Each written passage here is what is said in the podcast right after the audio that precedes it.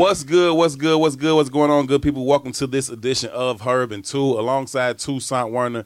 My name is Herb Howard. Every Thursday and Saturday, we are here hanging out with y'all, talking about issues that currently impact the black community. We talk about how those issues impact us as individuals and also how they impact us as a collective. And along with your help, we talk through these issues in hopes of finding the optimum solutions for how we can overcome said issues again overcome them individually, but perhaps more importantly, at least for the sake of this conversation, overcome them as a collective.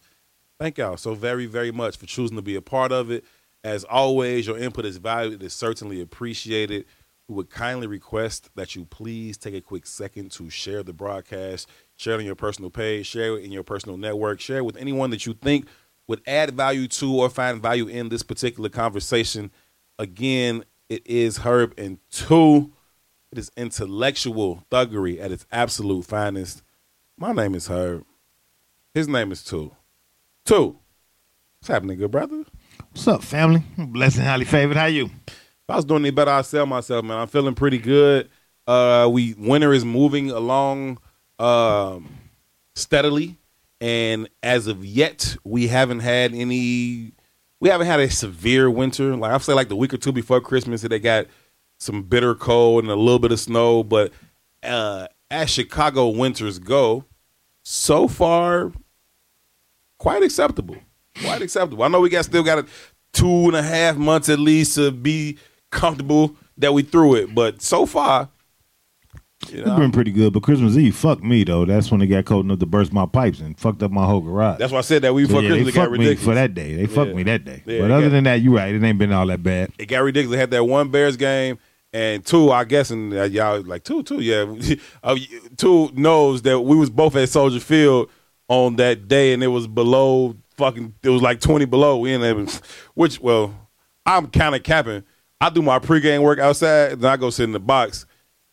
Two is on the damn field in the tunnel, and it's it was twenty below in that motherfucker, I was on the tunnel at least, and not on the field. Yeah. and then I went to the booth too. At least out the at least out the wind for a little bit. Ridiculous. Yeah, no, it's crazy, but it, it ain't it ain't been too bad of a winter, so I'm all good, man. Ain't not, ain't ain't too much to complain about. I'm feeling feeling pretty good. Um, Real quick, Yes, before sir. you get off of that thing about that, y'all seen the the new designs that the city offered the Bears? I did see it. I did see it, and the Bears hired a new um, president. President. and CEO, Kevin Warren. He most recently was the the Big Ten commissioner. Uh, previous to that, he was the president for the Minnesota Vikings. Whilst the Minnesota Vikings were going through their process of securing a new stadium, that stadium is phenomenal that the Vikings have up in Minnesota. Uh, the last two years I've been there, I've said, and shout out to my guy Jason Leisure, uh, that that should be the blueprint for what the Bears are trying to do with the new stadium. It's aesthetically pleasing outside and inside. It's got great sight lines. It's very, very loud, great acoustics. Dope, dope, dope stadium. I think the Bears should be looking to that for more of a blueprint. People are dreaming of shit like SoFi Stadium in LA, uh, uh, Alliant or Allegiant, whatever, Alliant or Allegiant, whatever it's called in Vegas.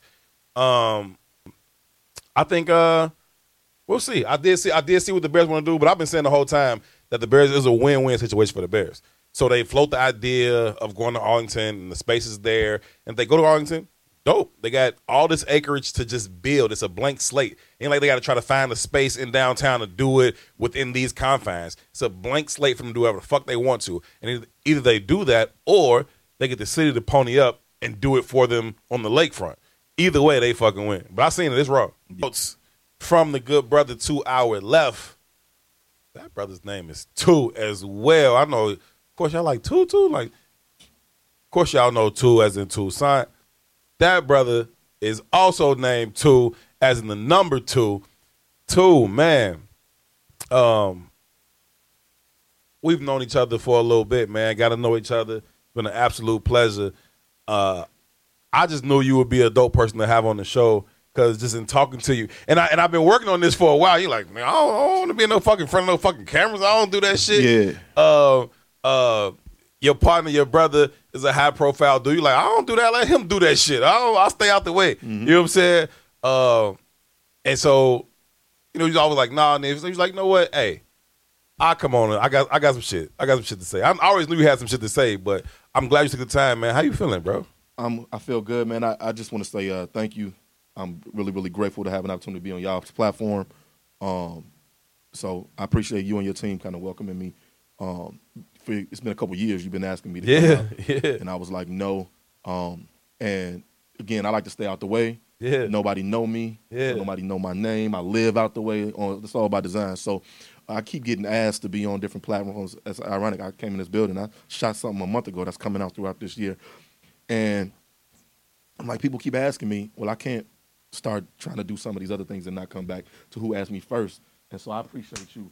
Um, and Jay been encouraging me to kind of get out and show my face and share perspective a little bit. So like, yo, I gotta, I gotta come show love, and I appreciate it. Nah, So you. salute, man. We definitely appreciate that. And you said that to me like when you was like, hey, I'm, I wanted, like, I want to do it. People keep asking me to do shit.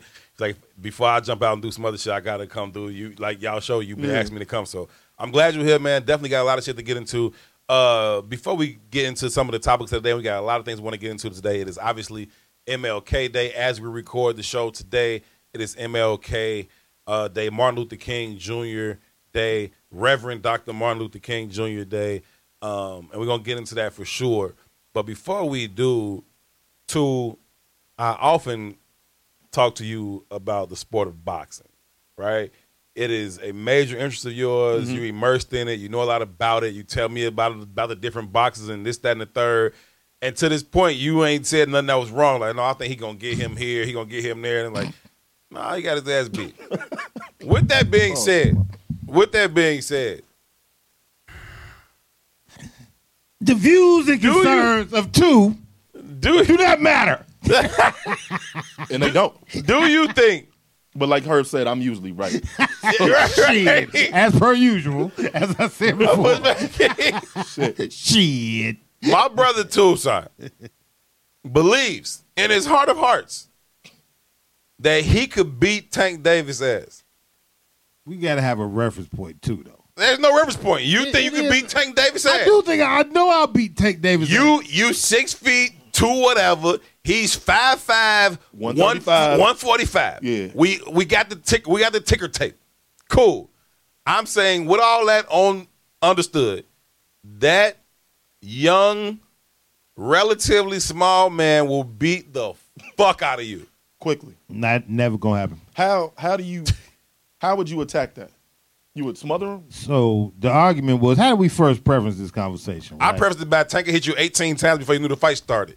I said if it's ever a point in time where I could grab the motherfucker, he can't Right, win. right, right. Because it was a street fight kind Yeah, of exactly. conversation. Definitely street fight. That's I all- ain't saying- that's I all ain't saying I'm get in the ring with him. In the ring, he gonna bat bat point my ass Yeah. to death. I can't beat your ass. Right. On the street fight, if you hit me, I can grab you. It's over, fam. You're not whooping my ass on nobody's street corner. G, it's not gonna happen. I will fuck take little ass up. Period. I'm right. Nothing else needs to be done. The first said. thing you said is if you hit me. well, if for, for in order for us to have a fight, I can't catch the little motherfucker in no capacity. No, but if he hits But he you, got to get close enough to hit me too. that's a fact. But you said and When he hits oh, you, that and wait, what? you saying his power's enough to You- land you that? say you eating his oh, punches? you high as hell. With this his bare nigga weighed a buck thirty. Are you crazy? Oh, So you eh, say you're just eating his punches? everything you've ever said to him about boxing is wrong. Hey, is Nolly boy now? he's I'm- a professional. all that shit out. All that Yo, shit is out the door shit- right now. he 130 145 pounds when he's not training or not. All of that is behind that punch because All been- of it. because He he's better been- pull up with that tank that he drive to the fights too. goddamn it, that ain't enough. okay. A nigga that's 250 might hit you with, And I worked out with Q this he weekend. might hit you with 100 pounds of his pressure. Tank is putting a buck 45 on your motherfucking chin Oh, with, with pinpoint accuracy. yeah, yeah. And it's faster than you saw. I will whoop Tank's ass. Hey, now I'm listen, saying so this listen. as lovingly as possible. No, no, 'cause no, I no, love no, stop buttering up. No, I'm not buttering shit up. I love Tank. As a professional Me boxer, too. Tank is the shit. When he's fighting other 130, 145 pound motherfuckers, he's 90% of the time going to whoop their ass. In a street fight, it ain't happening, Joe. Listen to me, y'all. It ain't happening. Listen to me, family. It ain't happening. There are a lot of people It ain't happening. that I think would be good for this particular show. And we don't want to talk to everybody. You know what I'm saying? That ain't that ain't our shit. Y'all know that. But Tank is at the very top of my fucking list for people that I want to sit on this fucking couch and talk to this fucking nigga. Cause We can talk all goddamn day. We even have a fight. Uh, I'm a gas the whole time. You can, and I'm gonna let them punch the shit out of me, and I'm gonna fall out, and I'm gonna sue the shit out of them. But that's what would happen anyway.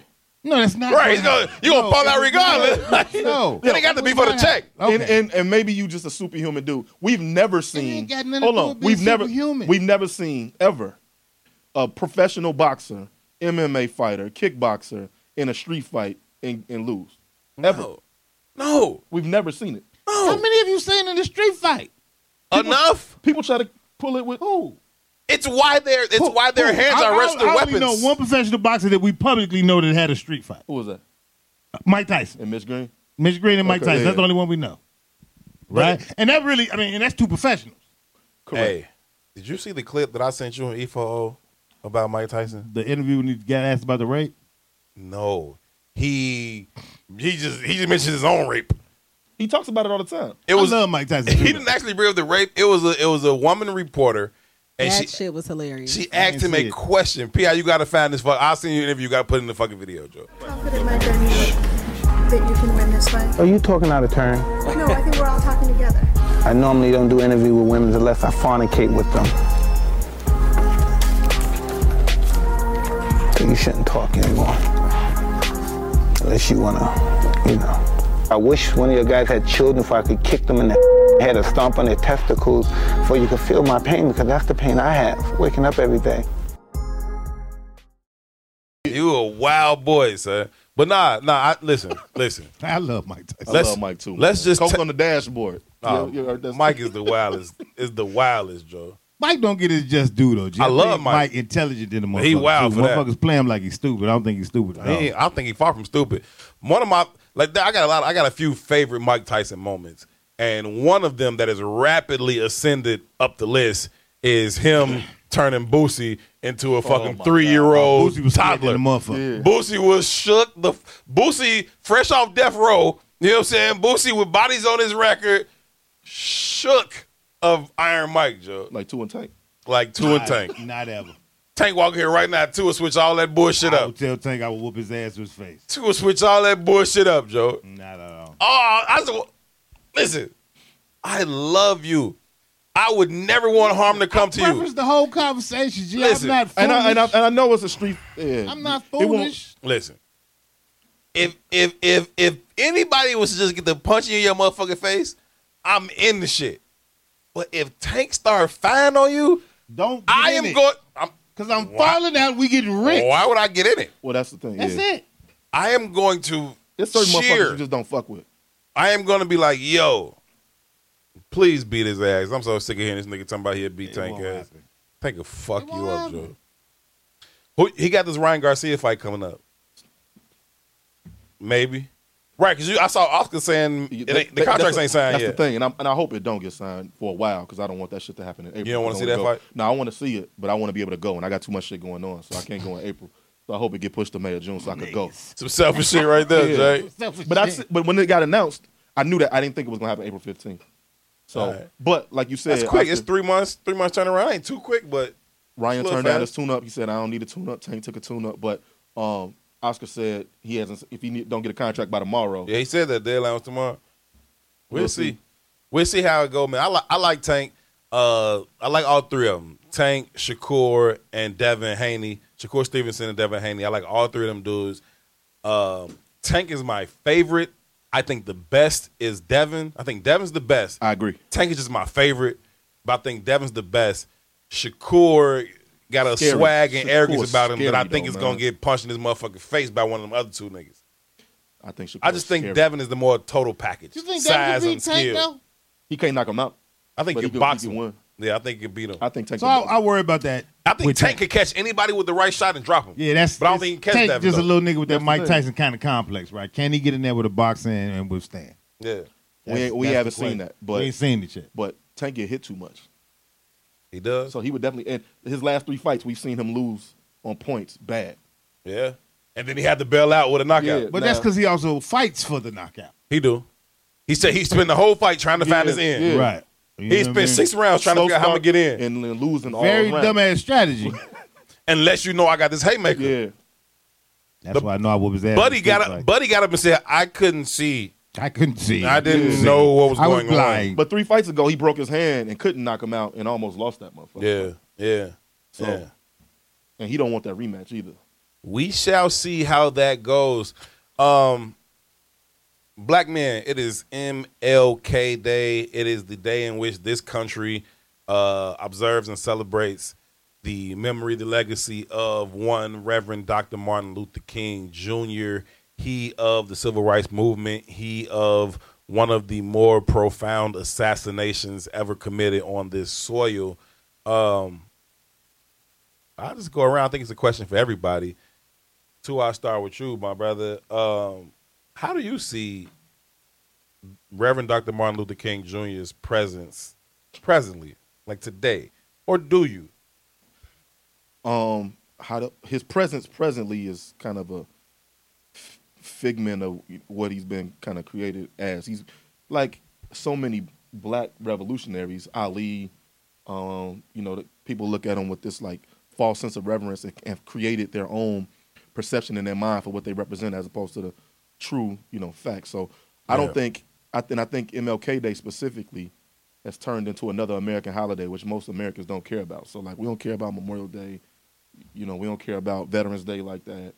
It's just another day off for a lot of people. So Yeah, we only care about the party ones. exactly. So the Fourth of July, Cinco de Mayo, St. black- Patty's Day. Black folks care more about St. Patty's Day Yeah. than MLK Day. Not Yeah. that we should be having Casamigos Fest on MLK Day, what, but what are tacos and tequila? Yeah, but no, I just it's it's interesting how when we were kids, it was campaigned for, and it was a big thing Yeah. to get this holiday on a national level and Yeah. get it in all fifty states at a federal level.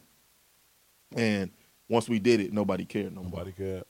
Yeah, You I, know? I think it's, it's it's similar to uh, Juneteenth in that way, and this is a point that Two has made different. often on this show, just about it becoming Juneteenth becoming a national holiday, kind of watered down what it meant in terms of its genuine significance. Now, I, I think there is some parallel to maybe not the day of MLK Day, but just his overall legacy Yeah. and how it's been so whitewashed and so, you know, um, nonviolent, Yeah. nonviolent. I have a dream, I Mhm. have a dream, and he was so, so much more. There's so much more complexity to what King was. no doubt. And then we don't even instill that in our own kids. Like, you know what I'm saying? Um, all we know is I have a dream and then yeah, the speech the Yeah. night before he died. yeah. And that's it. And you know what I'm saying? We grew up, I grew up, you know what I'm saying, grandparents having the records. And the right, yeah, really what I being mean? immersed yeah, in it. Yeah, and in the books. Letter from my Birmingham jail, this, you know. I don't even think most people even know the mount. You you reference the mountaintop speech. I don't even think most people even know the mountaintop speech, and definitely not letter from Birmingham jail. So where you come in on it, man? What do you think Reverend Dr. Martin Luther King Jr.'s presence uh, resides currently? Nah, I don't think he has a presence. Uh, I agree. there's a, and this is from years ago. Actually, there was a a, a video of Stokely Carmichael at like Spelman, right on King Day. I would assume, and he was like, "Man, how many of y'all love Dr. Martin Luther King? This is a historically black college, It's Spellman. Spelman." Everybody was like, "Oh, we love that." You know, how Yeah. the crowd goes crazy. Right. And Stokely sat in their ass, and he did some two shit. He was like, "Oh, right on." How many of y'all read a book about Dr. King? And that's what America is. Yeah. right? That's what America is in a nutshell. Mm. It's all a fucking show, right? Mm-hmm. So for me, even in this conversation, I was just thinking, for me, how we just responded is relatable to the conversation we just having about the Bears going to Arlington Heights, right? Mhm. It's like capital defines everything, and and in that context, what is the value of legacy, right? What is the value of history? So, Marc Lamont Hill put out a, a, tweet this morning. I'm gonna read the tweet real quick. It says, "Today, let's remember Martin Luther King as he was, a black radical, anti-capitalist, anti-imperialist, revolutionary Christian internationalist who was deemed as an enemy of the state and assassinated for his radical work. Just about everything else is a lie." And, men, and to be clear, even when he says enemy of the state, we have a idealized view of who King was even when King was alive. Niggas didn't fuck with King. Well, it was split. I, I won't say it's. I don't even want to say split. I, I think, think it was that's too aggressive. I think that's way too aggressive. Too generous. That's way too generous. That's way too generous, right? King Drive right now, which we have in Chicago, was South Parkway. Yeah. Black churches on South Parkway turn their fucking address around to not be associated with Dr. King Street. But, but why? to not be associated with Dr. King Street. It was deeper than that in the city of Break Chicago. down to me how you feel like it was deeper than that. Well, it was a certain um, mayor, the the original Mayor Daley uh, was kind of he didn't want black people to support, um, particularly because you know the the common you know hold in the black community where we kind of came together was in black churches, right? And black ministers had all the influence. No doubt. So King came to Chicago, '60s, West Side, to help try to um, support a movement to uh, increase you know, economic access for Black people and particularly poverty. Um, and Mayor Daley said, "All right, well, if you all support him, then We're we'll gonna shut shut you y'all off. out. and if you don't, here we're gonna give you access to all these resources." So again, it's no But it's- different. right? But it's but it's capital. So, but the choice was capital made. It wasn't. now, I- Obviously, we know Clay Evans was like, "Fuck that shit." I'm rocking with him, and then it fucked him in the long run. Too. So kind of the same point I just made. My point exactly. When we keep pulling the motherfucking layers back, It's your master is capital. that's I agree with that. But it, like I said, but it was deeper than that. It wasn't just like. But I don't really think it was deeper than that. No. I I don't really think it was deeper than that. And even when we get to the context of just Chicago, we can get to the context of the South. Like one of the King's quotes was like, you know, Chicago was the most racist place you've ever been. Segregated cities. Segregated. Well, Yeah. you're right. Okay. But my point is, he understood a different level of racism getting here. Yeah, yeah. Right? But the conversation, just like you said, it's the, the economic engine he starts to question. When King starts to question the money, everybody gets scared. Yeah. You know what I mean? Because the money has always been the conversation. But the capital and the racism are cousins. We've confused the conversation. What I'm saying is that even even down south, there was a percentage of black folks who fuck with them, Mm-hmm. and a percentage who just didn't. Right? And we can put whatever reasons we want to put on that, but the basic reason is, hey man, you disrupting shit. I don't want to be disrupted. fact. You But, rocking the that go boat, back to man. Rocking yeah, the boat, that go back to the house nigga mentality too, though. You know what I'm saying? But it's is not is not the house nigga the mentality the same mentality says, all right, if, if you gonna threaten my money, fuck dude. and that goes to the humanity of it. But uh, it's still layers to that, and I think I think you're right. We we got to be more control of our history, and I think to your point about the Marc Lamont Hill quote, most of us don't even know him through that lens. I think that I think that you're both very, very right. I think it's certainly a layered conversation, but I think when you get to the crust of it, it's just about a simple fucking choice about what you value most. And I think that when it gets down to it, in America, most people, black, white, or whatever, are going to choose For American. Yeah. principles Yeah, and yeah, yeah. values, which is that which is the money. Even though we ain't really even in the money game like that, we're gonna choose that over somebody who's really fighting for your liberation. I think that that's a sad thing. As today, as we sit here in 2023, right? I've met probably 500 people who told me they were in the room in the church when Dr. Martin Luther King came. Mm-hmm. There are about three people that I've known in my life whose opinions I truly value and trust and believe. And all three of those people, Said none of them motherfuckers. independently of each other, have told me it was like 17 people in that room. You know what I'm saying? And so I think that goes to Two's point about motherfuckers wasn't even rocking then. And so even to think that we're gonna rock with him now is a very, very watered down rendition of who that man was. I think he was much more militant, much more radical than white scholars would have you believe. that's that's goes without saying. That's a fact, and I think for anybody, and I implore some black folks, man, like that's the thing. We we got to be responsible and take some initiative to kind of learn our history Period. and understand the layers, and it's easy to do. You know what I'm saying? Like I said, like I, we grew up. Our grandparents had Dr. King records, Yeah. Malcolm X records, Yeah. Huey Newton records, which means that all this shit is accessible. You can go on motherfucking Spotify right now and listen to the speeches of Malcolm X and Dr. King, because they were Martin Luther King was signed to Motown. You know what I'm saying? I didn't know that. Yeah. Most people, Dr. Martin, think about this. Most people don't understand how the, the civil rights movement was funded. Just like churches, they they had missions. They had to move around. They had to travel. They had to eat. They had to get them suits cleaned. You know what I'm saying? How did they do that? Somebody got to fund that. So your boy Jesse was like, "Yo, We Dr. King ain't able to make payroll. Berry Gordy, yo, Dr. King needs some money. Bet. I'm gonna give y'all some money to help the movement so y'all can feed the motherfuckers that's helping y'all. And also, I'm gonna sign them and put these speeches out on records. And then they got bought. You know what I'm saying? Let me And most pa- people don't know that. let me pause you there because I think that's so fucking powerful, man. And I think it's so relevant. But people don't know that shit. I didn't know that until 33 seconds ago. But I think it's so fucking powerful and I think it's so relevant to the point of cool, you can catch a football, wonderful. You can shoot a basketball, phenomenal. You can make beats or put cool words over beats mm-hmm. or you can act on the big screen. All that is fucking great. Nobody's telling you not to do that. But if it is not tied to a larger cause about the liberation of your people, you bullshitting, bro. You bullshitting. And so everybody needs to be invested. And I don't just say that from the Berry Gordy level or the Dr. No, Dre, Jay Z level yeah. or the LeBron James level. but my, my I'm point saying is saying from the is- fucking Herb Howard Yeah. level, can can I contribute fifty dollars regularly to whatever the fuck it is? And I think that we should all be thinking that. And even easier than that, like I said, you can go on Apple Music, Spotify, Tidal, whatever, right now, and listen to those speeches in their entirety to just understand the complexity and the layers and the things that he was saying beyond, you know, um, uh, you know, the I have a dream.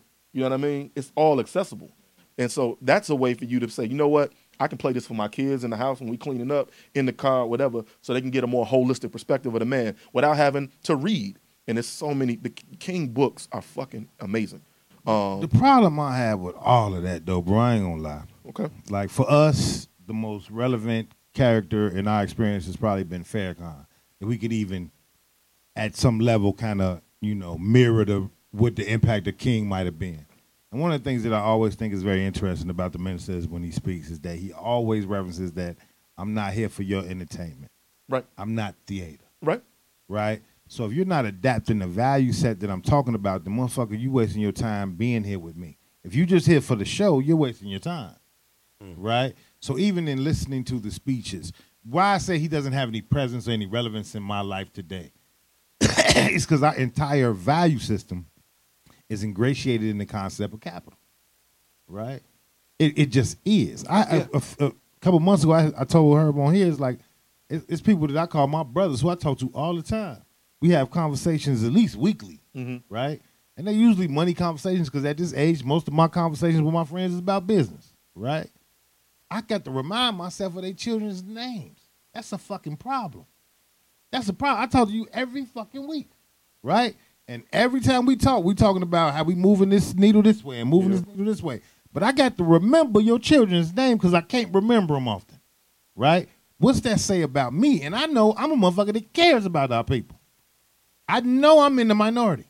I think to that point, and and I, too, I'll let you jump in. I just want to say, like what you were saying about, you know, Minister Farrakhan, and talking about I'm not a character. If you ain't really subscribing to what I'm teaching, move around, right? If he come here tomorrow, the mosque is gonna be over flooded. You ain't gonna be able to get down motherfucking 74th and Stony, 73rd and Stony. And next week, when he's not in there, you can See the sit difference. wherever the fuck you want. Yeah. You know what I mean? And I wasn't trying to make the point about listening to the shit for entertainment. My point is that it takes work, and you, you have to have it in you intrinsically to say, you know what, I want to step outside and actually do the work. And it's easy to listen to it than it is to read a book, and we all have access to it on our phones. And so, just like any of the other black leaders that we have adoration for, admiration for, and respect, based on whatever you know preconceived exposure frame of reference we have of them, you can actually listen to and do the knowledge on what the fuck they really were talking about. It's easy to do, but it, it take work. You have to step out yourself. Oh, and all I'm saying is that they again, what's when I asked the question about the Bears, like what's the value of legacy, right? What's the value of tradition? What's the value of history? Capitalism is king, Right. It, it- That's true. None of that shit has any value. but if you have a personal, um, you know, Value set yeah, or exactly, investment. exactly, and want to do better and want to know more, and then want to instill some of that in your kids, aside from or in addition to the the American you know foundation of capitalism, it take work and exposure and frame of reference, and so I'm in support of doing that.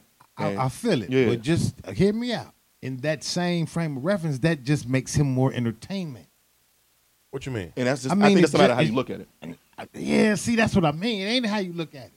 They're not here to put on a show. Ex- I- They're- I agree. they- right? They're here to move the masses toward a more equitable union. That's what they say their cause is. Sure. right? So if I'm just here to reference it to my children, say, man, this is what this dude was really about, right? It's just more entertainment. I disagree with that. It's just more entertainment. Wait, wait, what Exposure, education. And, and the reason why, even why the Marc, that's why the Marc Lamont Hill quote is so fucking beautiful to me, right? That's why it's so fucking beautiful to me because it it dispels everything that we actually value, everything that we actually value, and we say we value him, and he was anti everything we actually value. Sure. You couldn't possibly value shit he was talking about. And what he talked about is what made him valuable.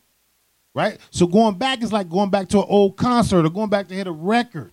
But if you're not actively in activism, if you're not moving toward that endpoint, you're wasting your time. And and in order to understand the Marc That's why the minister says, I'm not here for your theater. I'm not talking to you because I want you to feel good in the moment. This ain't this ain't Baptist church. I ain't selling you Jesus. You can have this promised land now, but you got to actively engage. That's true. And just like you listening to the minister, if you're there watching Savior's Day on YouTube, what I'm saying is for you to have the context for what the Marc Lamont Hill quote means, because most of them, most of us don't look at King, through that lens Right. or understand that holistic holistic perspective of him. You can do that easily, not for your entertainment, but for your own education. The same way you want to listen to the, the minister uh, to get knowledge, you know, and access to information, you can do that. And so it- it's not for uh, you know entertainment. If I'm playing these things, my kids ain't entertained by that shit. But they're saying, hey, it's so much more than what the, the schools are teaching you. Here's one method for you to get access to the to the real holistic perspective of, of information that a lot of us don't value and take advantage of, and it's right here in your phone. I, I, I agree. Like I, I agree that like we can. There's a balance that can be struck. Yeah. Like to between like I'm just trying. I'm, I'm gonna educate the next generation on this shit in a real way, not in the whitewash way they might get from school, right? Whatever they might get from school at this day and age, but not in that way, but in a real way to say, no, this was about our liberation. This was about our freedom and the the the steps that we need to take, the moves that we need to make, and the, the investments that we need to have in order to to see these things come to fruition. And I think that it don't have to be about entertainment. You talk about your pops always having on uh, NPR in the car when you was a shorty. That shit wasn't in there fucking entertaining to you, and he didn't give a fuck if you was entertained. This is information, and now as a grown ass man, yo ass is in the car constantly listening to motherfucking news and information. What's, what's the value of information without application? But that's a personal choice is to make the application. Yeah, So it's a personal choice to just So use it to be entertained. I'm asking you, what is the I think value, value. of information without application? I think there's value, and I, and I, and I, and I know you all. I know you. I know you often make the analogy. and I think it's a good one of what's the difference between a man who doesn't read and, a man, who can't, read. Nothing. Nothing, right? Unless they, Nothing. unless they use it to Ain't apply. no unless. Nothing. I- I- it ends right there. Nothing. I agree with you, right? I agree with you. But in this particular situation, when you talk about the difference between not knowing about Dr. King and then knowing about him but not actively, it's there. You you have it, right? And at some point, it, it needs to be sparked. And I can if you don't know it, I can try to spark it all day. Ain't shit gonna crack. But if you at least have it in you, then so, something just needs to be sparked within you to actually set you in that motion. Talk. We talk about like this idea of being self sufficient all the time, right? And what that looks like in terms of being able to grow your own food and yada yada yada yada yada. And I think that that's a necessity. But we talk about all the time. What's it going to take for us to realize just how dire the straits have become? for us to actually do these things for ourselves. And now you on now you see on the news and it's eggs five and six dollars. And I saw a fucking news report today. It was like now people are thinking about raising chickens to because the eggs prices are so high. Well, eventually something's gonna come along and force your ass to do what you should have been doing all the fucking long. And if you had the skill set, whether you had been fucking raising chickens or not, you are ahead of the game. And so I just think that it's there's still some value to knowing about him, even if you are not actively putting his thoughts and principles into action, though you should be. You absolutely should be. But I don't want to dismiss it as completely inviolable. What up, B? You just telling me to shut the fuck up and keep it going? Cool. P, I take this part out, man. So we can roll. Um uh we will keep it we will keep it moving. Let's bring it let's bring it locally um a little bit um to Chicago. Luxury high rising in South Shore. Everybody that that has been rocking with the show for a while know I'm South Shore, born and bred. I'm like East Side crazy. I'm all that shit. Like so, uh, I love, love, love, love, love South Shore, and this idea of high rising coming. You already got the Obama Library or Obama Center coming to Jackson Park. You got the Tiger Woods Golf Course coming to Jackson Park, and inevitably that's going to come with major change to said neighborhood. Um, anybody who is minimally engaged would understand that. I think that most residents over there don't quite understand that just yet. A lot of them do. A lot of them do. A lot of them are. A lot of them do. A lot of the- people could. A lot of people could trace this back to Starbucks on Seventy First and Stony. Like, why the fuck they put a Starbucks right there? It used to be Checkers right there. You know what I mean? And it, and like, there's just some writings on the wall. That's been there for a while, but they're just writings on the wall. And then when they came with the Obama Library and they came with the golf course, and I remember this white dude coming up to me at a fundraiser for something that for the South Shore YMCA. It's a white dude who I did not know, had never seen in my life, walked up to me and said, "Yo, you heard Howard?" And I was like, "Maybe." Like, like who's asking? You know what I mean? And uh, he's like, "Yo, I'm such and such. I am overseeing the project for the Tiger Woods golf course, and I just want to talk to you about it." I was like, "Cool." He went on to his whole little spiel about you know trying to make it a comfortable um, Yeah, he was trying to corral you as a change, yeah, right? yeah. He want you you understand who I am and that I'm from there. Can you help me make this a comfortable transition Yeah, for yeah. everybody else? I'm like, well, what y'all trying to do? Oh, we're gonna make it so it's free golfing for teenagers and that's what teenagers, fam? Like, you know what I mean? But anyway, that was that's another that's another conversation. But I see this shit coming, coming, coming in, and now we got high, luxury, high rising coming to South Shore. By a group of black men, right? Yep. Group of black men. Oh, you got to introduce it the right way. I just told you. That's what I'm telling you. The white man who's bringing the golf course was like, "Hey, nigga, from South Shore, who talks to a lot of people and knows a lot of other people, tell them it's cool, and I'll pay you for it. Is it cool? No. That's why. That's why he's not paying me for it. That's why I'm not involved in the Tiger Woods golf course. What do you but I should have been. Just like I told you about the fucking. Uh, just like I told you about uh, Paul Vallas uh, when he was running for mayor the first time, in the last election. Like, yo, Herb, woo up the bam. And I went and sat down with him, and we went through this whole thing. And I was like, yeah, I'll let you know. And he was like, uh, take the check with you and let me know tomorrow. I was like, no, if I take the check, I'm gonna deposit it. I'm gonna be stuck with your black, with your white ass, and I'm not no. So I, I told him no, and I was like, and now he's running again. I was like, if he called me this time, I'm gonna go ahead and take the uh-uh. check. Because why in the fuck? No, I don't care about none of these motherfuckers for real. But South Shore is that's home, and I, I gotta, I, I, I want it to be a certain way. So how do y'all feel about the the luxury high rise?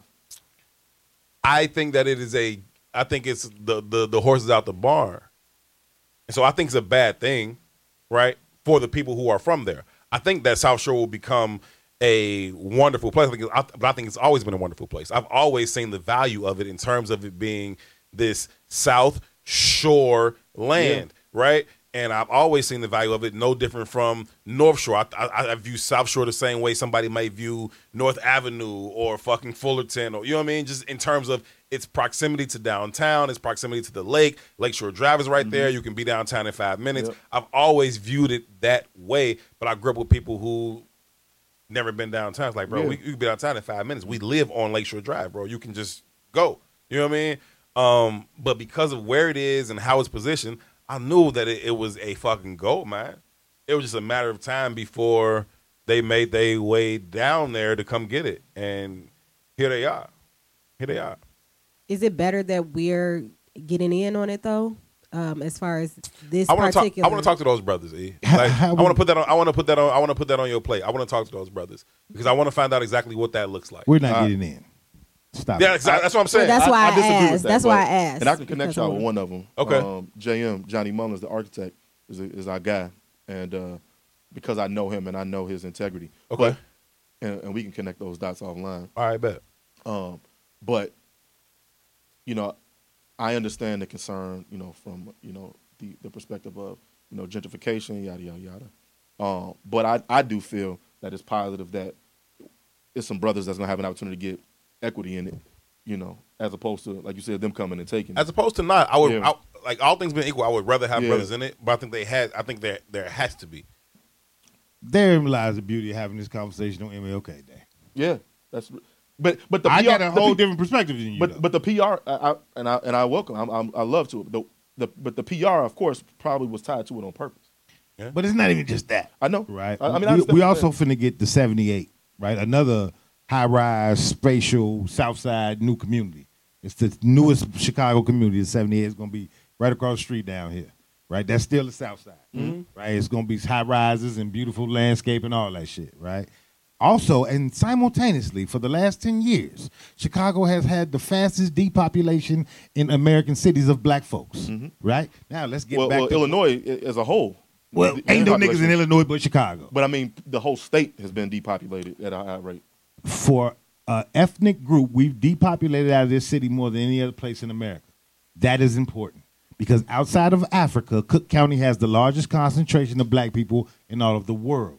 Hence, black culture lives and gets shaped right fucking here. Hence, Oprah comes here, becomes Oprah. Hence, Jesse comes here and really becomes Jesse. Hence, King comes here and really becomes King. Barack Obama. It is the Michael story of Jordan. black America. I don't deny that, but I'm Right I'm, here. I'm, I'm, I'm, I'm So in your take. this is the Mecca, right? And we could talk about communities however we want to because it's just going to happen in a circular motion across the city until they finally reap all of what they're trying to reap.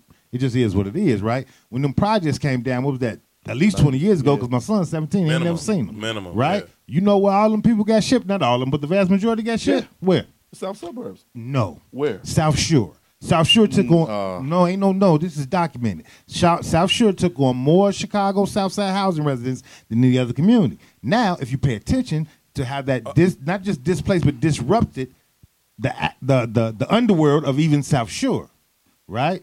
Just what two three weeks ago, Seventy First and Jeffrey was mm-hmm. quoted as being the most violent block in the city. Now, now that Parkway is under control because we needed to say that was about Parkway a couple years ago. Now we're saying the Seventy First and Jeffrey. Mm-hmm. The math is the math. This is a 50, 60, 70 year plan, and it's circular, right? But because we can shine a light on five black people, we champion the shit. I'm, I'm as guilty as anybody else, bro. I've made a whole lot of money on being the conduit between what government is doing, what I know government is doing, and what you finna have to suffer from, right? Madison Pulaski, right now, you drive to Madison Pulaski, there's motherfuckers selling dope, there's motherfuckers selling pussy, there's motherfuckers, it's black life, and it's fucked up, right? But in two years, three years, that corner's gonna be completely different. So They've think been evicted and they don't even know it. I think it's flipped too. What you mean? So when you say being the conduit to what's happening and what's about to happen, right? I think that for what's about to happen to be possible, what is already happening must be in place. So they need to drive down the value of all this Oh, shit before they come. And so they need the crime rate to spike. They Project need induction 20 years ago. They, needed that. They need anybody who views themselves right or wrong, right? Views themselves intellectually above or whatever the fuck, right? To dip. It's too dangerous around here for me to raise my kids. The schools ain't good enough for me to raise my kids. The grocery stores ain't here for me to raise my kids. I'm gone. So anybody of value, and I use that with extreme air quotes, anybody of value is already gonna get the fuck up out of here. Now the only people that's left is people who have no value. Right. Again, extreme air quotes, no value, right? And let them kill, shoot, drug, rape, fuck, pillage each other to death. Put that on the fucking news. 71st and Jeffrey is the worst fucking corner in the world, and then bring the most famous golf player ever, hit put his golf course right there, and bring the fucking black president, his center right there. Put those on the other two fucking corners. Bring that shit, build the high rises, put this like it's it's it's it's a very, very, very well laid out plan that's been in motion, like you say, at least 20 years, maybe even 50 fucking years. And that's why I say like the the the the, the, the horse is out the barn already. It's, I don't think it's too. I don't think you can reel that motherfucker back in. But I do think it's important to have the context of what's happening and what can still be salvaged, and more importantly, how we can see these things coming. and that's what that's where I'm at. So, like you said, you know, one thing I didn't never expect is with with, with all of that stuff happening, and it getting further and further south, is to have Obama, Tiger Woods. I didn't think they was gonna put a black face on it, and so Yeah. with black jobs, Yeah. a lot, you know, I- They do got black engineers that's working on the, that's working on the center. and it's a lot of people. Most of the people, well, I, I don't know about the, the numbers in the Obama Foundation, but I know a lot of people who work there, and they're all Yeah. black. Um, and so there's opportunity to try to get some equity uh, in it, because the alternative is to just let it completely go. And so Sure. if we have information and access to information and some foresight, there's opportunity there to to try to balance that. And I was talking about the community, particularly Woodlawn, has been super engaged and frustrated with the foundation because they wanted two lawyers to give them certain uh, promises Mm-hmm. that, as lawyers, they knew better than to keep in terms of, Mm-hmm. uh, you know, the housing prices and rent prices and access to things. But Can't promise you that. exactly, It's going through the roof. yeah. Well, but because we know that, we either can just let it happen, or we can try to get involved and do some things to try to, you know, instill some balance. And so that's where I'm at. No, I, I- I'm with you on that, and I think that, that again, going back to this this idea of valuable Negroes versus invaluable Negroes or non-valuable Negroes, um, I think they use that a little bit, right? And I think that because we are inflicted with this sickness, we view it the same way. Exactly. We And view that- it the same way, and she was like, "Oh, look at these brothers. They, they like cool. They are letting they are letting us in. They letting us in if they view you or if you are viewed through the social lens of the American construct as valuable, then cool, right? So us sitting in this room, we got our connections, we got some shit going on. We could we could make some inroads into this shit. Cool. I'm from South Shore. I've been there my whole entire life. I know the people that live on those fucking blocks. Those are people who are viewed as the lowest. not Yeah, valued. yeah, poverty street. I mean, all you know what I mean? All that. so those people, you can get the fuck out. I'm 36. Everybody I know been over there 36 years. I, I joke, we talk about it on the show all the time. If you ain't from over east, it ain't no fucking reason for you to ever come east to Stony Island. Period. So people like, oh, east side is state to the lake. No, the fuck it's not. Over east, it's from Stony Island to the water because there's other shit for you to do up into Stony Island. You go east of Stony Island, yo ass from over east. There's no, there ain't no fucking reason you ain't coming over here to go to, to the store, to the movie theater, to the ain't shit over here. If you from if you 67 to 79th, Stony to the water, yo ass live over there. Ain't shit over there. What What's the alternative? That's what I'm interested. I don't too. to love each other and not create our value sets based on the ideas and proximity to whiteness. Is that possible? Oh, absolutely. it's How? possible. Uh, Make a decision. That's all you got to do.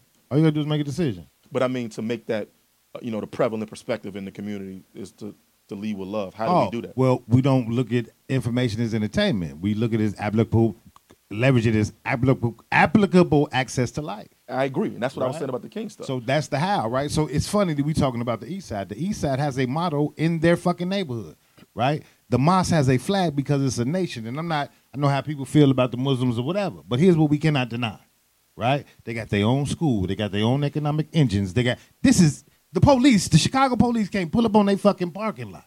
That's the truth. Mm-hmm. You know what I'm saying? Because they're self sufficient, self contained. How do they do that? Selling the fucking newspaper and fucking bean pies. That's that's the basic breakdown.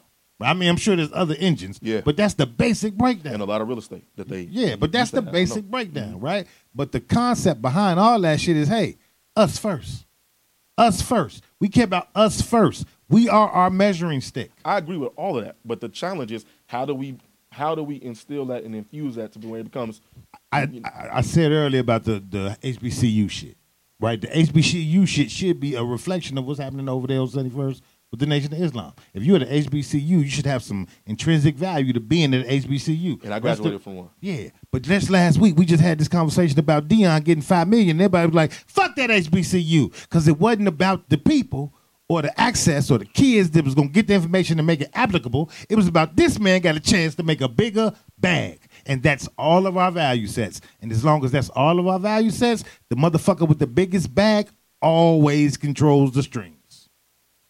Always. Right. So, like I said, what's the alternative? Have How- a different value system than the bags. I agree with that, but how do we make that popular? So I I I, I think The work. so I want to get to the work. I, I want to be clear to everybody that's watching about at least what I think you're saying. Um, in this instance about South Shore, while we are championing the fact that these high rises are coming and they are coming through the medium of black brothers, which is cool. I I salute it too. I really want to talk to the brothers. I look forward to being having an opportunity to do so. But what you're saying is they do that. It's like our bag is limitless, right? Talking about the white American bag, limitless. So all this shit is just a tool for us to get what we want, and what we want is that premium real estate on the south end of Lake of Lake Michigan in Chicago. Cool, we're gonna come get that. And if we got to throw a couple relative pennies, right, to some brothers, we're gonna do that. Y'all take that, and it's cool. And it don't matter if it's those brothers or if it's LeBron James or if it's Stephen A. Smith. And I'm not making that statement about those brothers. I don't know those brothers. Um, but you saying we have to decide that something else is more valuable to say, hey, keep your bag. we gonna keep our community. Y'all can suck our dick. And if y'all come over here, we're gonna send this joint you up. You ain't invited. Just that simple. You're not invited to the party. Is that possible? To the point of how do we go about getting that done? The fucking nation of Islam is on the corner. You see the possibility. But the Nation of Islam been there for 60 years. And, and and it was a lot more relevant 60 years ago than it is now. I'm and not that's the, arguing so, that, that. so that's the thing. It's just how do we pivot to make us value something different? And I see it going the other way as opposed to coming I- backwards. I agree and with the you. other way is resulting in all our failure. The Exactly. other way is why shorties is running down my block with tech nines and carjacking motherfuckers. Exactly. That what the other way is going to yield us for the vast majority of us, right? So it's a decision that has to be made. I said to this man the other day because he always talks about going to Whitney Young, and I be like, Whitney Young ain't shit. I just be fucking with him. You should have been a dolphin. I just be fucking with him. But even he has to have context and understanding that today, Whitney Young ain't even good black education. No doubt. It ain't even black education. Last time I walked I in, I was remember like- there was a point in time where Whitney Young, Same Kenwood school. Was good black education. We don't have good black education in the blackest city in the fucking America because all we give a fuck about is the bag. so we get to Martin Luther King then say, what is Martin Luther King's relevance?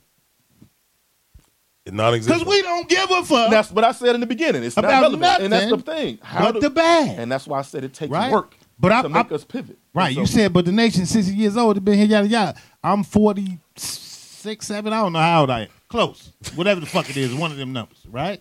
So I got the chance to live in this Tucson city is 46 and see years shit at a different space, right? I remember going to uh, uh, Operation Push every fucking Saturday. Saturday, yeah. You know why? Because black contractors, contractors at that time couldn't get no motherfucking money, right? Yeah. So it- just like the motherfucking white water fountains, when we got an identifiable motherfucking enemy, we stick together. When they open the floodgates and make your fool ass think you in, we don't stick to nothing. There's no rules. And when there ain't no rules, the motherfucker with the bag makes the rules. All- and I think that's true. I think the sad part is when there is an identifiable enemy in contemporary black society in America, unfortunately, we still don't stick together. You're 100% correct, and we got to move. And I, I, I would, Wait, wait, wait. No, no, I no, hold know. on, hold on, hold on, wait, Example wait. where quick. we've been able to unify. What, what do you think I, I identifiable enemy is today? Poverty. You think that? See, and this is what I mean by information application. Yeah. We just got the PPP loans in mass. What did niggas do with the PPP loans? Exactly. So the enemy ain't poverty. Because you would have changed your poverty stricken situation. But you, again, it's access to information and it's making a decision to say this is how I want to use that to pivot. But that's kind of my point, right? If it was such a fucking enemy, you would be vested in understanding how to get away from it. you got to know that. You got to. Most motherfuckers in poverty don't know they're in poverty. Shit. the first revolution is of the mind. I think both of y'all just said the same thing. Yeah. The, the first revolution is of the mind, and I, I really that's think both of y'all I'm just said the same thing. So you saying like even if you get the bag, you're gonna do the dumb shit. He's saying they're gonna do the dumb shit because you don't know no better. And so you got to know better. You got to know something else to do something different with the bag. But I want I want to put a bow on this I too. want to say so much. I know, I know, I know, I know. I would love to have a conversation with you off camera. Just Wait, like this hey, is- listen. This is what the fuck we do. This is what the show is about. We keep having this conversation. We agree over and over It's and just over. About, I think I'm a little bit more pessimistic than you about it. so I think the pessimism is warranted. I think the optimism is necessary. Um, I'll say this on some on some full circle shit. You said this, this conversation is cyclical. Um, I was talking about having to do things out of necessity. At some point, it's going to become a necessity for you to understand what's really valuable and then what is required of you to move differently. And I think this is no different. And so you talk about harkening back to 60 years ago at the height of the nation. It was very fucking clear. And 2wo just referenced it talking about the white water fountains. Very fucking clear. You walk out your house.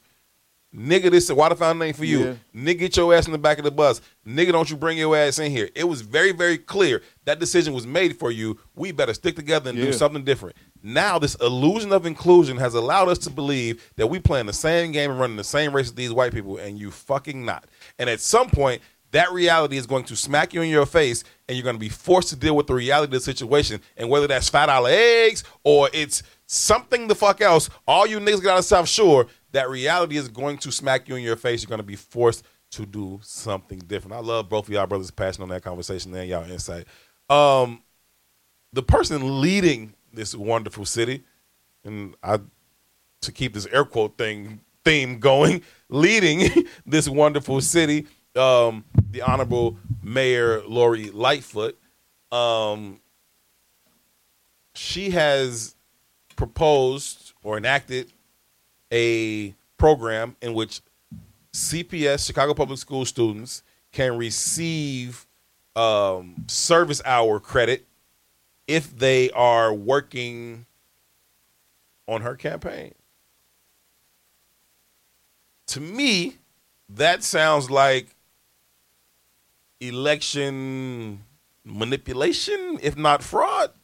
To I know you come in differently. It's not true.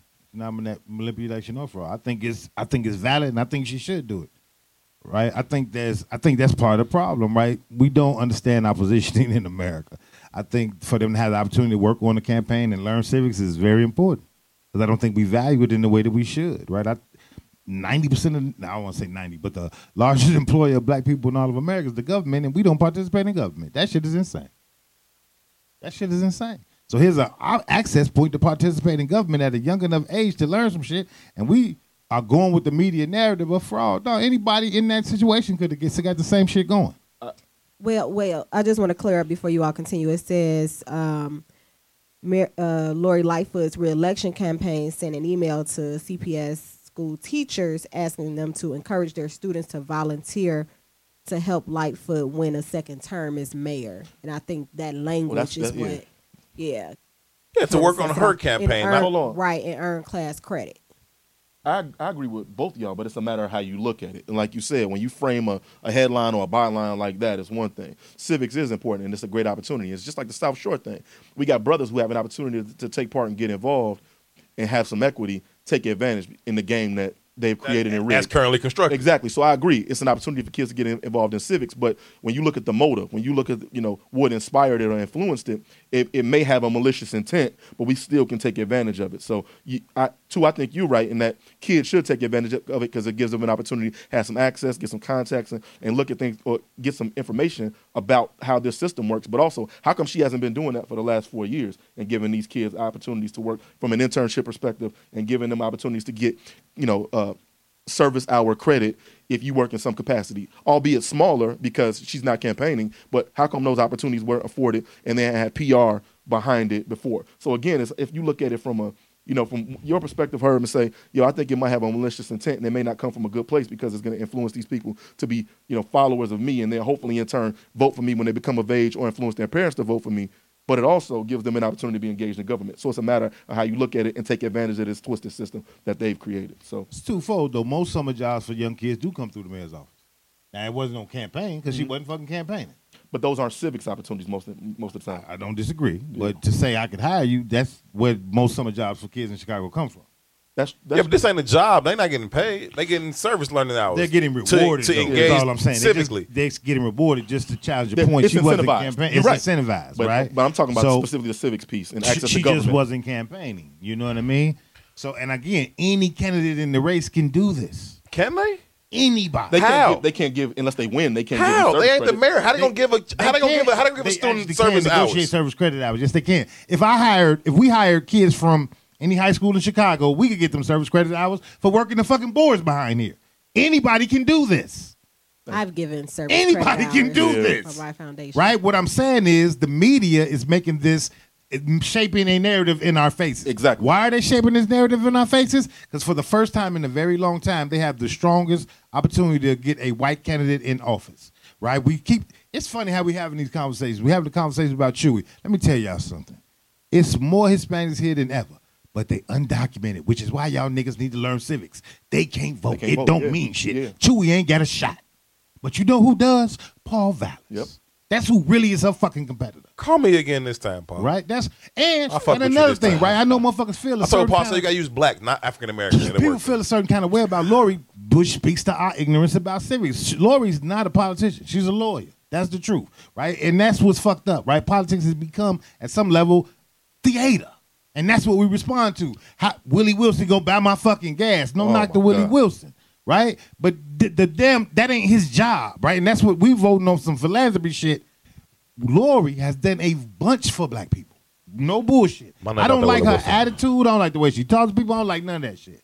But when you understand the game of politics and you think about all the motherfuckers that she's then moved out the way and allowed niggas to come in, even though niggas ain't necessarily prepared to be in, it ain't. I can't think of nobody in the recent future who's done that.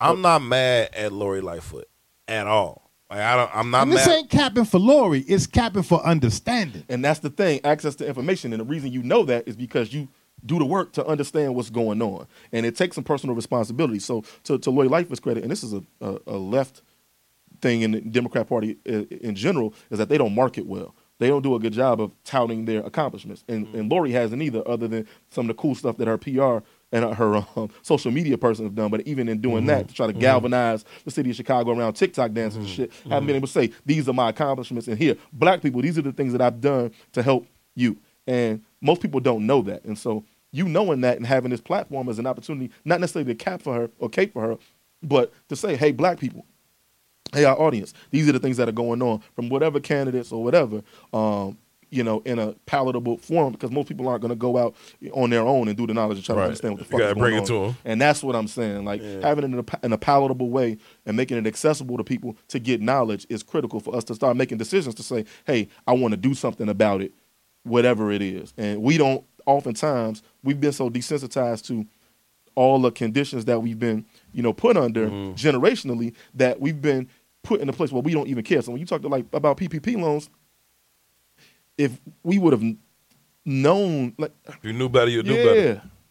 yes, True. That's true. yes. That is why this So- is. Go ahead, my brother. No, I was saying that's why I agree with both of y'all, man. Like th- this, this shit, and, and y'all make a good point about anybody going in and say, "Hey, I have an organization, I have a company, I want to get some interns. Can you give them service hours?" That's true, but at scale, and I have the machine behind it. Again, I don't know if ethically Yeah. she coming from a good place, but Yeah, that, that- and that that was my thing from the from the fifth floor. As a person who runs a city called Chicago, to send out memos to Chicago public schools, I think that's a different thing. But I, I will.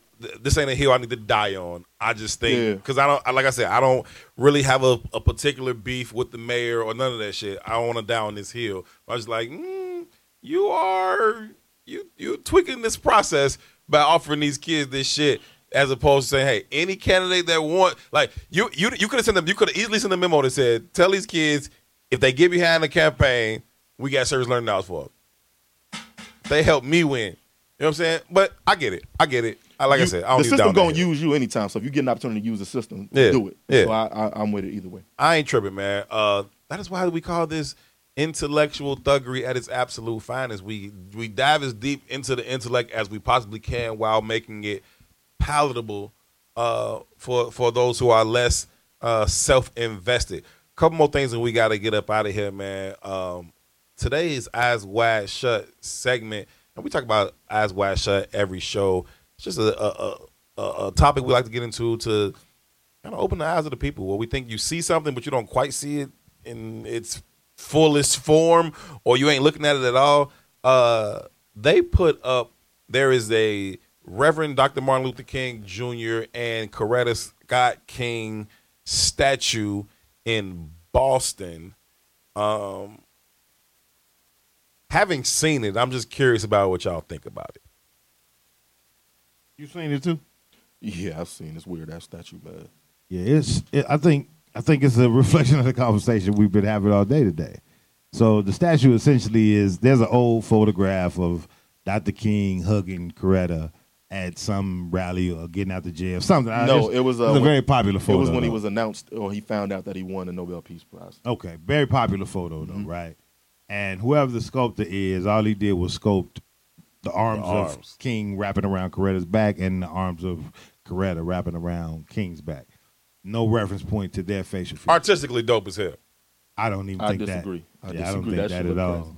Yeah, I don't It's the okay. Go ahead. Yeah, but, but you know, I think art it's is artistically subjective. dope. It is. right? Art is subjective. So that I just don't think it that. But I think what's happening in Boston and is is amazing that it's Boston, Exactly. right? Because Boston That is, matters. is Boston. And King's Right. history in Boston. And, and- That matters. And, and at the end of the day, what we're again, and what's happening in Chicago, what we're seeing is an erasure of black culture, or the the the at least the the mysticism of black culture. Because sometimes I argue we have a culture. And the artist was a black man. Don't matter. I know, I Artistically, know. I I'm just think saying, it's dope. I'm just, saying, I'm just putting it out there. I get y'all, but A- again, I, I make this this reference all the time. I say if you keep pouring cream into the coffee, eventually you don't got coffee no more. You got some kind of other shit, Yeah. right? So I also make the argument that there's not very many black people in America. There's a bunch of dark skinned white people. We are aligned with the same philosophies and values of the white populace. So what the fuck? That I get back to the Bears conversation. What is the mm-hmm. value of legacy and history? Full What's- circle. it's always full circle. Which the reason why we only got dark skinned white people is because our values are set up in the same fucking way, right? So when we get to the sculptor to say, "Hey, let's just do these niggas' arms," yeah. because who the what what relevance do they have other than this, uh, right? And uh, twenty years from now, some kid gonna grow up and be like, "What them arms mean?" exactly. Or or And tomorrow. twenty years after that, they Yeah. gonna be like them the arms of Boston. They ain't gonna be the king arms no more. Right? It is what it's the argument I make about the, the taking down the racist names of the parks and statues. No, leave that shit there. That's what you value. It's important that our kids know that. We hoop at Jackson Park. Jackson had hundreds of slaves. He was a asshole, piece of shit motherfucker. This is who they value. And you brought me around there because initially I was like, nah, turn that shit down. And then you made your point. I was like, you know what? Leave that shit up. You Know right. who you are. I'm with you when you're right. I say it all the time. Know what you are. Even if we can only find ourselves to find united around a proper enemy, then we better create some fucking enemies. I agree, but we we don't, and we not, and that's the thing when you talk about, and it goes back to all the conversations we had. When you How talk can about they be our enemy when they got the bag? Well, They this- bring in the bag. but we don't respect anybody. LeBron, they our enemy. They gave me a billion though. That always happens, and that's a matter of ethics. Steve, but- they their enemy. They pay me ten million a year though. But we, we just don't have an enemy or any inspirational figure or thing that has been able to galvanize a large percentage of our community to do anything productive. But And we that- watch this shit in real time, man. I just right. had the conversation with you about the the, the, the dire wrestling enough, motherfucker. bro. Dana uh, White or Yeah, Dana White, name is, yeah. right? Dana White slaps the shit out of his wife in On the bar camera. on camera five times. Stephen A. Smith, and this is important because Stephen A. Smith just recently got a bag. and he's allegedly black. And has a book. He got a book coming out tomorrow. So that's Yeah, a, yeah. so And it's gonna be a no, it's gonna be a New it's York gonna, Times it's gonna be a bestseller. bestseller for sure. P, I Right. take this part out too. Fuck his book. No, I'm playing. You can No, leave but I'm, it. but I'm, but. I'm, but I'm Fuck saying that. that's, I'm playing, that's I'm important for the economics. No, I mean, Steve I A. mean, leave y'all right saying his book is coming out. but, but context, right? Context about the the, the the the image and symbolism of a Stephen A. Smith. They give him a bag, and I say this in this way: he did a whole motherfucking uh, uh, a concert series of running through the black pseudo networks when he got that check. He was on Breakfast Club? uh, Breakfast Club. He was on uh, Madden Steven. He was on. He go name him. He was there. He did a press run. Yeah, did a he did a whole He's about to do run. another one for this fucking book. And, and all them motherfuckers praised him. Cause he got to the bag, right? But we just watched this motherfucker Stephen A. apologize Come- come for here. Dana White. Come He's chop it a up with good us. guy. I know him. Wow, Bring him shitting press run on here. Kyrie Irving for a fucking year. he did it two weeks before, well, three weeks before with Jerry Jones. yes, he My ain't racist. Exactly. Yeah. My point is exactly. He's not racist. And that Agree. becomes the black know him. standard, right? I watch Joe Budden's. I watch Joe Budden's show all the time. Listen to Joe Budden's. When the shit threatens the money, he says, "Shut up." Right? And Nori did it. And if that Nori did go down the line, nobody has no fucking gumption, Exactly. I, exactly. right? Because So how the money pivot? is Tied to the the bag. Guide. the add to the money is the God. That's my value asset. You threaten my This is bag. the only place I have value. So anything that threatens that shit, I'm not engaged. But it's always been that way, which is why we were talking about people. You said a lot of people didn't fuck with King. It was the same philosophy. It wasn't because The bag. It wasn't philosophically. We just disagreed. I get you, but I think inherently we do, right? Because I'm saying If it's if we, Hey. we- if it's not convenient for me, we disagree. So I'm saying inherently we do. We got to keep the main thing the main thing, right? And so we all got family. We all got put the one person in your mind that you and y'all got children, so it's easy for y'all. Put the one, two, three, four, five people in your mind that you know you would kill and fucking die for. It ain't nothing you can do to move me off my square on this, Joe. You you ain't got a big enough bag for this, Joe. You can't move me off my square this is what I'm on. And so if I'm really on that, if I really fucking agree with you, and this is really what I'm on, I'm really willing to die behind this. And Dr. we put up the, have Dr. Queen, Dr. King quote quotes about it. If until you find something that you're willing to die for, you ain't fit to live, right? Okay, what you willing to die for? Clearly not what I'm saying, because you're gonna trade me in for a bag, and we do this all the time. And We was talking about on Relationship Friday about the uh, the movie from from the scene from Claudine, the old movie, when they was like, no matter, it's it's, a, it's, a, it's something you're very familiar with. They had to have the father because the social work was coming to keep the the, the aid was- check coming yeah, in. That's how it was. We gonna trade hand out the the whole- father for the check. When we are a group of people who come from a country that were used to steal your father and sell him off, and now we sell him off. Later, Two two generations, we you sell got him off. the average age of a carjacker is 11 to 15. and that's why we if we know it's by design to continue to deteriorate using different methods as contemporary society evolves that's the question i've been asking like what's the So business? I don't think That's we true. know Smart. at large. That's true. and that's the problem At We don't. large, Yeah. though, right? But traditionally, and I hate even saying this shit, but our talented tenth had reference point to our our our our, our community's needs, It's Harry Belafonte paying for King's Kids College. right? Now our talented tenth, Stephen A. Smith, apologizes for motherfuckers in the white community and shits on motherfuckers in the black community. The need and desire to be net capitalized is hyper and aggressive. That's why I say black don't exist. It's just dark skinned white folks. Uncle Walt. Uncle to everybody that watched this show, your godfather, your like Super Bowl champion Cleveland Browns. You know the photo from the Ali Summit, right? Where all those guys are sitting there. It's Kareem Abdul-Jabbar, it's Muhammad Jim Ali, Brown, it's yeah. Mm-hmm. Jim Brown. His uncle, Bill is, Russell. uh, Bill Russell. Yeah. His uncle is also in that photo. He's standing behind. He's on the like left end. He's standing behind. Seventh to last on the left Right. hand. so he played with jim brown Yes, he played with Jim. Brown for the Cleveland Browns. So he's in the photo, and I referenced that photo because these are the best in the world. And they These still ain't these ain't just some dudes. yeah Like no knock, and I'm I'm with Colin, but these ain't Colin Kaepernick. This is LeBron James, Floyd Mayweather, motherfucking mike Mike. You know what I'm saying? These are those guys. Mm-hmm. And they all black before athlete. You'd be hard pressed to find somebody to make that choice these days at that level. At that level. Now you nope. Shout out to Mahmoud Abdul Rauf. Shout out to Craig Hodges. Shout you know what I mean? Like we didn't talk Craig Hodges been on the show. We didn't talk to him about the whole thing. Get LeBron James to do it. You know what I'm saying? You're right. You're right. And and and to your point, I know y'all, I know y'all talked about Deion shit and all that, but I know she's trying to wrap it up. But He always um, trying to wrap us up. She run this shit. You know what I mean? And we love her for it. That's the way it's supposed to be. But I run red um, lights a lot. It's okay. I don't even got my license right now. That could be taken a lot of ways. I, I know, yeah, I mean, I run those red lights That was too far. sometimes too. Too far. Yeah, but no, but Not relationship talk- Friday. But we, we, we talking about Stephen A. Smith and, and the talented tenth, and I don't connect those two. Like I, I, I hate that we got to put people, on, you know, and they and they do have a pulpit and a, and a microphone, but I hold accountable a lot of people like me and other people you put in the talented tenth and have who have a responsibility No we, you know, the, you know, uh, HBCUs educate ninety percent of the black judges, CEOs, uh, politicians, and so the people without a, a a voice, how come we aren't galvanizing each other to try to make a bigger impact than these motherfuckers we put on pedestals who are on, on screen? And so, you know, Deion aside, Sure. we can be holding a lot more people, me included, accountable. Accountable. I- Yeah. I, think it's about us, and I say all the time, it's about the people who are actually in the game. We got to unite. We can't continue to blame our losses on niggas on the bench. You're on the bench. Of course, you, how the fuck you gonna help us win? You ain't even in the game. So those of us who are in the game, we got to be about it. But I do think there's some extreme value into that celebrity aspect of, oh, that's Kareem Yeah. Abdul-Jabbar. Yeah. That's Muhammad Ali. That's Bill Russell. That's I Jim agree. Brown versus, oh, that's two. That's Herb. That's two. That's Jay. And we all like really in but, the shit. But think about but if you got the masses aside from them, you don't think that would start compelling motherfuckers to speak out or at that level? If you got the people down here I, I, I, I do. on a grassroots level, I do, right? And and I know a lot of the shit that you do, a lot of shit that you do, a lot of shit I do. Jay, like like I get it. We get we we do a lot of shit and we can reach a lot of people.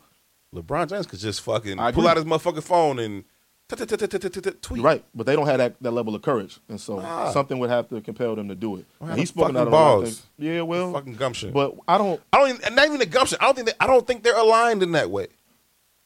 I don't know. I don't. And again, I'm a lot more pessimistic. I just don't think motherfuckers Yeah. stand out like that. So I, I don't think they had the courage. yeah, either. they, they, they, but they I don't. also think that we got to understand that the game is advancing, right? The ball is advancing down the field. The strategies and tactics are changing, yeah. right? So even even in our lifetime, right? All of us are old enough to know a time when Mr. Farrakhan was on daytime television. Right. He can't even get on social media today. Right. The game is changing, right? Well, so now, but also, why they- was he on daytime television in the 80s and 90s? Why do you think he was on daytime television in the 80s? and 90s? Because he was a controversial figure, and they wanted to s- stir the pot to make him look bad. Ratings. Yeah, Ought to make him look bad. yeah. for whatever reason, though, whatever reason, right? We cannot deny the impact of daytime television. I don't But think also- I don't think they but- feared him at that time. I don't. I don't know if they fear him now. They don't fear him. They right. don't got to fear That's none the of thing. That's the thing. He don't have enough. We don't. we- We're not galvanized en- uh, enough around anyone that would make them fear like they like. King I don't think you cheat nobody that you don't think you can beat. Fair and square. I mean, King got killed strategically when he got killed. Yeah. You know what I'm saying? I think we vibrate differently, right? It's it's it's like people always run around like I read the Forty Eight Laws of Power. For me, the Forty Eight Laws of Power is a piece of shit book. It's the white philosophy around understanding power. It's not a black philosophy, but I think we vibrate very low. We vibrate at a very white frequency, mm-hmm. right? Mm-hmm. So I think when white folks do is what they've always done. They've came to the planet with this kind of scarcity philosophy. So when you a scared motherfucker, you keep your foot on the motherfucker's neck always. Exactly. It ain't never no breaks. Yeah. I'm gonna keep when I get you down. It's like whenever you hoop with some white boys, then you know they can't hoop, but they gonna go hard. You'll set screens. They gonna yeah, they gonna bounce fuck you up. They go the rhythm is off, but they're not going to stop coming. It just is what it is. They once they got you down, they putting their foot on your neck. We don't understand that. Let me. There's no strategy attached to how we live. And so we got to find ways to try to help us understand. Most motherfuckers don't know the condition that they in. facts. And that's What's my water? point. Exactly. and so you talk about 48 Laws of Power. What do you think about the Art of War? I actually love the art. of Okay, war. and that's what I was going to say. Like, if you don't respect that book, that's okay. necessary. Um, while we talk about this issue of accountability, I want to ask y'all just y'all thoughts on this real quick. And it's a, it's a very sad situation, and we don't have a whole lot of time to get into it. But a 12 year old boy was killed in Georgia. The police were in pursuit of a fleeing vehicle. They opted to use a pit maneuver, which is a, a a maneuver in which the police vehicle will come up on either side of the car, bump into the back rear tire, forcing the car to go into a spin out, ultimately flipping it over to stop said vehicle. Uh, they opted to use this maneuver knowing that there were two children in the backseat of this car, one a 12 year old boy. Erica, please tell me his name again. I don't want to not get this right. Laden Boykins, which I'm not sure if that's how you pronounce it. um, Laden Boykins or Layden Boykins or Leiden Boykins. Um, Laden Boykins was 12 years old. He was in the backseat of this car. The car was pulled over. Driver of the car um, was actually step out of the vehicle. There were at least three officers that I saw on tape walking around the vehicle with their flashlights, fully aware of the occupants in the vehicle. Um, they asked him to step out of the car. Driver opted not to, mashed the pedal, started to flee. Police ran back to their vehicles, uh, began to pursue. The dispatch is then heard talking to the officers in the car. Dispatch says, "Be aware, there are children in the car." Um, one of the officers in pursuit responded to the dispatcher and said, children or not, if this car doesn't stop, they're gonna end up in a ditch. Inform them that we are going to form the pit maneuver and flip this fucking car over, and it's gonna end up in the ditch, children or not. That's exactly what they did. Flipped the car over. Twelve year old boy dies from it. Um, I'll give my perspective. I'll give it to you, brothers, and then we can get the fuck up out of here. Um, number one, it's an absolute tragedy, and rest in peace to the young brother. It's very, very sad. It's a very, very indicative situation of how they value black life, young black life, especially um, viewing young black children as older or more apt to deal with trauma than they would young white children. Um, that being said, I do not want to absolve the accountability piece in this. If we gonna say them white cops knew that there was twelve year olds in the back of that motherfucking car, nigga, you did too. They was in your fucking car, and you chose to put them in a high speed chase with the fucking police. There's got to be some accountability here, G. He was charged with murder, the driver. That's another. That's another thing. And and if somebody dies while you committing a felony, that's Yeah. capital murder. I, I, they gonna, they probably gonna put his ass on death row because that's capital murder. Um, And it's Georgia. Yeah. and it's Georgia. Um, and I don't want that for him either. I'm not advocating for that. Um, the law will play out how it plays out. But if we are going to talk about the tragedy of the young boy's death, and we're going to talk about the lack of value for his life from the cops, we also have to address the accountability piece of the driver of the vehicle. Bro, you knew it was kids in that car too. Bro, you know how fucking police chases go. And you gonna dip from the police? Different. Cool. Right? I I would be allowed to tell you I ain't never dipped from the police. I ain't never done it with no motherfucking 12 year olds. You know what I'm saying? At least not in the car with when I wasn't 12. You know what I'm saying? Like it's it's there's a duality to the situation. And first and foremost, rest in peace to LaDan Boykins. Thoughts and condolences to his family. Absolute tragedy. Number two, I would say the fucking police not valuing them because they would not have flipped the car over with two white kids in the back seat. They would not have fucking done that. But I can't ignore the third part of accountability for the fact that you knew these two young kids, whom whatever relation they are to you, was in the backseat of this car when you decided that you was going to lead them on a high speed chase. And, and the thing too um, about this, and while we were discussing it, also is that the because this happened in September 2021, and for since then, those cops have been lying, saying that they were unaware that the 12 year old Right. I'm sorry. You're absolutely right. the. They, they the, the, the police immediately came out. They lied. They said we had no idea that there were 12 year olds in the car. The video that's now been out Yeah. absolutely refutes that without question. They walked around the car, as I said, with their flashlights. They were fully aware of the occupants of the vehicle, and the dispatcher came over the radio, which is clearly audible, to say there are children in the car, and one of the pursuing officers responded back, "Children or not, we flipping that motherfucking car over." Um, they were lying. They were lying. They need to be held accountable to the fullest extent of the law. Fuck the law, or whatever. They need to be held accountable. But I, am I am I going too far in thinking there's some more accountability in here? No, I don't think so, man. A few years ago, a lot of years ago, maybe ten years ago, maybe maybe even a little more than that. I don't even remember. But uh, I got into a car accident on 103rd and Halsted. Right, dude hit us in a like a white work van. He pulls on in front of Harold's just right I there, was gonna say right in front of Harold's. right in front of Harold's, jumps out and runs, breaks out. Stolen car. I don't know what the fuck it was. Stolen car, no He insurance, ran. something. Yeah. He ran, warrant. right, but he smacked the shit out of us. We couldn't move. Mm, damn. right? Again, work truck, little Audi or some shit it was. I don't even remember what kind of car it was. We get out the car. There's two little boys in the back of the work truck. Damn. He abandoned them, left them. Like I don't even remember the exact story. Daddy, nephew, one or the other. But I was so I could not believe that he abandoned them to. I don't give a fuck what your license was. I don't give a fuck. Even if you gonna run, motherfucker, grab them the out. two shorties Yeah, and yeah. run with them. Yeah. Like I couldn't believe he just. I'm talking about young kids, man. I'm talking about six, seven maybe at best. I'm gone. Fuck everybody. I wish Buddy in Georgia had made the same decision. You want to run. Get the fuck out and run. Let them chase you. No, see that ain't no man shit to me. I agree with you, At but, some point you but gotta at least you say left them kids safe in the fucking car. But that see that's that's you know I just think when you was telling the whole story I was just thinking of the the the, the mass I greet like how are the children. The reason why we got 11 to 15 year old carjackers is because these are the kind of motherfucking men in our community. Reason why we don't own the land in our community because these are the fucking men in our community. The reason why we placate the money all the time is because these are the fucking men in our community. That's the fucking problem for me. That's the fucking problem for me. There has to be a standard.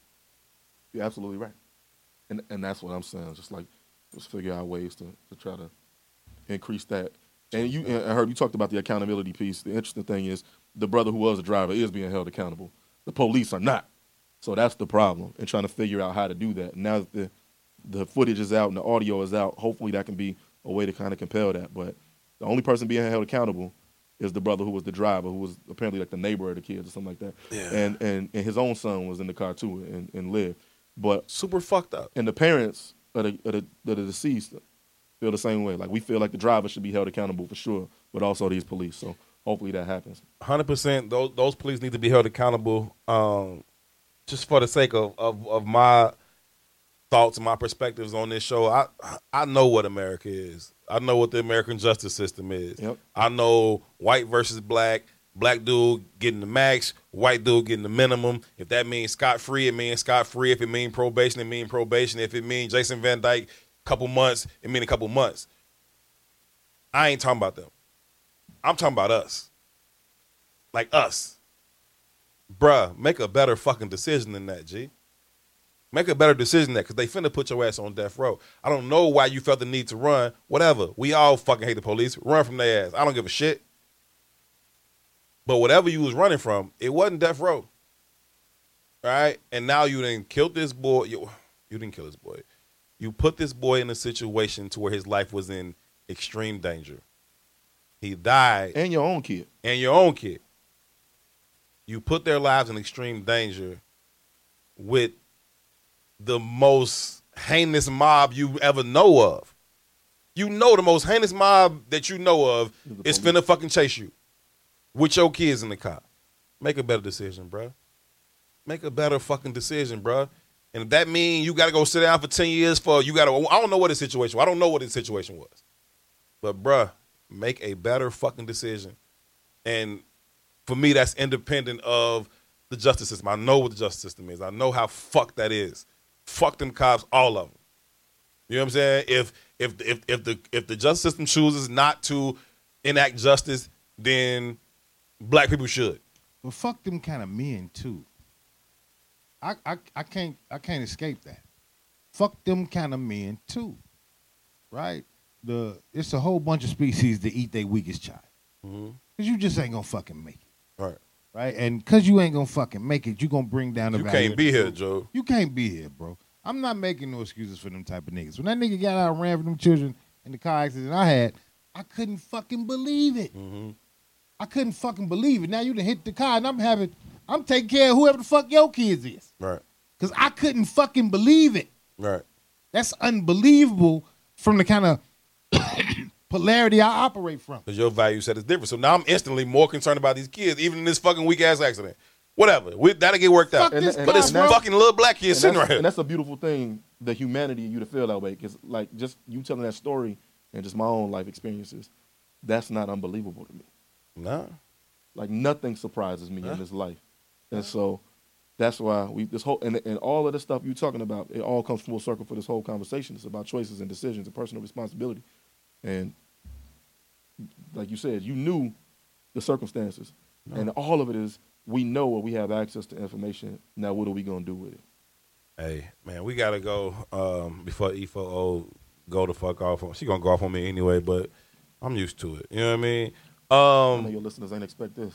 yeah, nah, this is this was this was great too, man. Thank you so much for coming through, bro. I appreciate you I sliding, bro. appreciate you having me, man. Thank yeah. you. Absolute, absolute pleasure, my brother. Always welcome. Anytime you want to get some shit off your chest, you got some shit going on. You want to promote some shit, you want to say some shit. This is This us is casa good. su casa, my brother. So anytime you want to come back, come Thank back you. through. Tell the people where they. Well, this ain't even your shit, but if you choose to, tell people where you, where they can find you. I know that ain't your shit to, for people to find you. Yeah, man. Like you don't need. It's no reason to find me unless it's about a check. So you know what I'm saying. If you want to give me a check, you can figure that out. But don't worry about me, man. He's also one of the freshest smelling brothers that I know. Every fucking day. You know how some people like, man, I don't know wear the same clothes twice. He don't spray the same cologne twice. Every fucking day he put on a different cologne and then he shows you which one it was today. Oh, today it was uh three number three thirty four French Paris. What you got on today? Nothing special today. I got on Nothing uh, special. Paco Rabanne Pure XS Night tonight. Who even knows that kind of shit? The freshest brother in, in- out, man. 2wo Langley. I, hey, man, thank you so much, bro. Appreciate you coming through, Thank man. y'all so much for having me. Thank you to the team, y'all, for welcoming me. I appreciate it. It is a Um, pleasure, man. We got a slide. We will be back here on Saturday for Relationship Friday edition of Herb and Tou. We'll be talking to uh, a young sister who is self-proclaimed uh, young black hoe and so much more. Uh, we'll talk to her about um, her profession, her lifestyle, her love style. We'll pick her brain. Super dope sister, in my opinion. We'll talk to her uh, for Relationship Friday conversation coming up. So you want to say something before we get up out of here? Nope. Okay, cool, cool, cool, cool, cool. We gotta go, man. Uh huge, huge, huge thanks to 2wo for falling through. Absolute pleasure, my brother. Thanks again for taking the time. Shout out to the best producer in the podcast game. We like to call her E4O. She would much rather be called Peggy Bundy. Peggy Bundy. we love her to death. She just want five minutes. We gotta let that. Oh, y'all got everybody. Shoot the Inspire fair that in Shoot the fair one. Shoot the 2023. fair one. Give me my five minutes. Give Joe. her five minutes. Strap up. Shoot the fair one. hey man, shout out to Pi man. He's the best editor in the game. All this shit comes out looking decent And the Jackson twins back. because of him. And the Jackson twins are back together. Ron has been out of the studio for some time, and so has Jamal.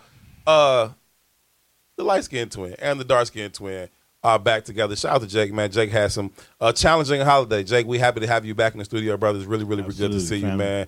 Uh, wish you and your family nothing but the best going forward. As always, we will see y'all on Saturday. Thank y'all so very much, very, very much for choosing to tune in. As always, your input was valued. It was certainly appreciated. For two, my name is Herb. Y'all be good to each other. Peace. Assalamu alaikum.